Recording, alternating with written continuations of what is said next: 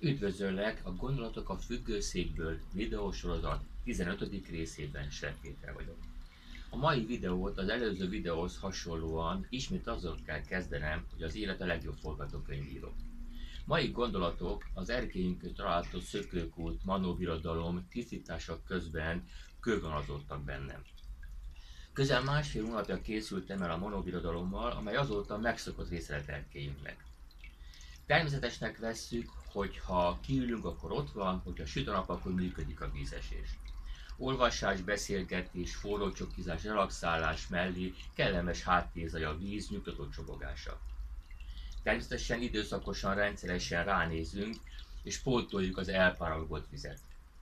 Néhány napja úgymond hirtelen változást vettem észre a, szöb, a, szökőkút vizében, teljesen megváltozott a, a víz színe, zöld lett, és mindenféle színű és állagú, lebegő képződmény jelent meg benne. Emiatt került sor a vasavé tisztításra. Miközben tisztogattam a különböző elemeket, több gondolat fordult meg a fejemben. Azt mondtam, hogy hirtelen változás következett be. Bár lehet, hogy én úgy érzékeltem, természetesen ez nem igaz. Tudom, hogy egy folyamat eredménye volt, aminek a végét érzékeltem. Azt is tudom, hogy voltak jelek, amik előrevetítették ezt a végső eseményt. Azt is tudom, hogy egy lassan induló folyamat exponenciális felgyorsulásának eredménye volt az, amit én úgymond egyik napról a másikra eseményként éltem meg. Visszagondolva tudom, hogy nem vettem tudomást a jelekről, nem akartam tudomásul venni a folyamatot. Előbb lépek, sokkal kisebb előfeszítéssel, kevesebb idő alatt tudtam volna megtisztítani a szobaszökőkutat.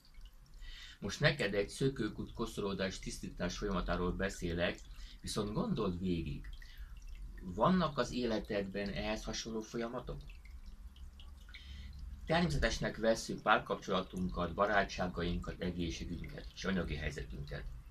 Megszoktuk, hogy van, élvezzük, használjuk, és nem gondolunk arra, hogy karban kellene tartani, ápolni, tisztogatni, cserélni benne a vizet, újraépíteni, ami leomlott, kicserélni, ami elromlott. Mire ezekre sem, vagy kevésbé figyelünk, egyszer csak azt veszük kész, hogy, egy, hogy egyik napról a másikra olyan mértékben megváltoznak, hogy értetlenül állunk a helyzet előtt. Mi történt? Hogyan lehet az, hogy ameddig rendben volt, hirtelen elromlott? Pedig tudjuk, hogy nem egyik napról a másikra történtek a dolgok. Hosszú évek alatt apró lépésekben jutott el a párkapcsolatunk, barátságunk, egészségünk arra a pontra, abba a helyzetbe, amikor nekünk is feltűnt a változás. Miközben számtalan jelet hagytunk tudatosan vagy tudattalanul figyelmen kívül. Egy elhanyagolt szökőkutat megtisztítani két-három órás munka. Ha nem sikerült tökéletesen, akkor sincs különösebb baj. Egy elhanyagolt párkapcsolatot, barátságot, egészséget helyrehozni sokkal hosszabb és nehezebb folyamat. Ráadásul nem mindegy, milyen minőségben sikerül, ha egyáltalán sikerül.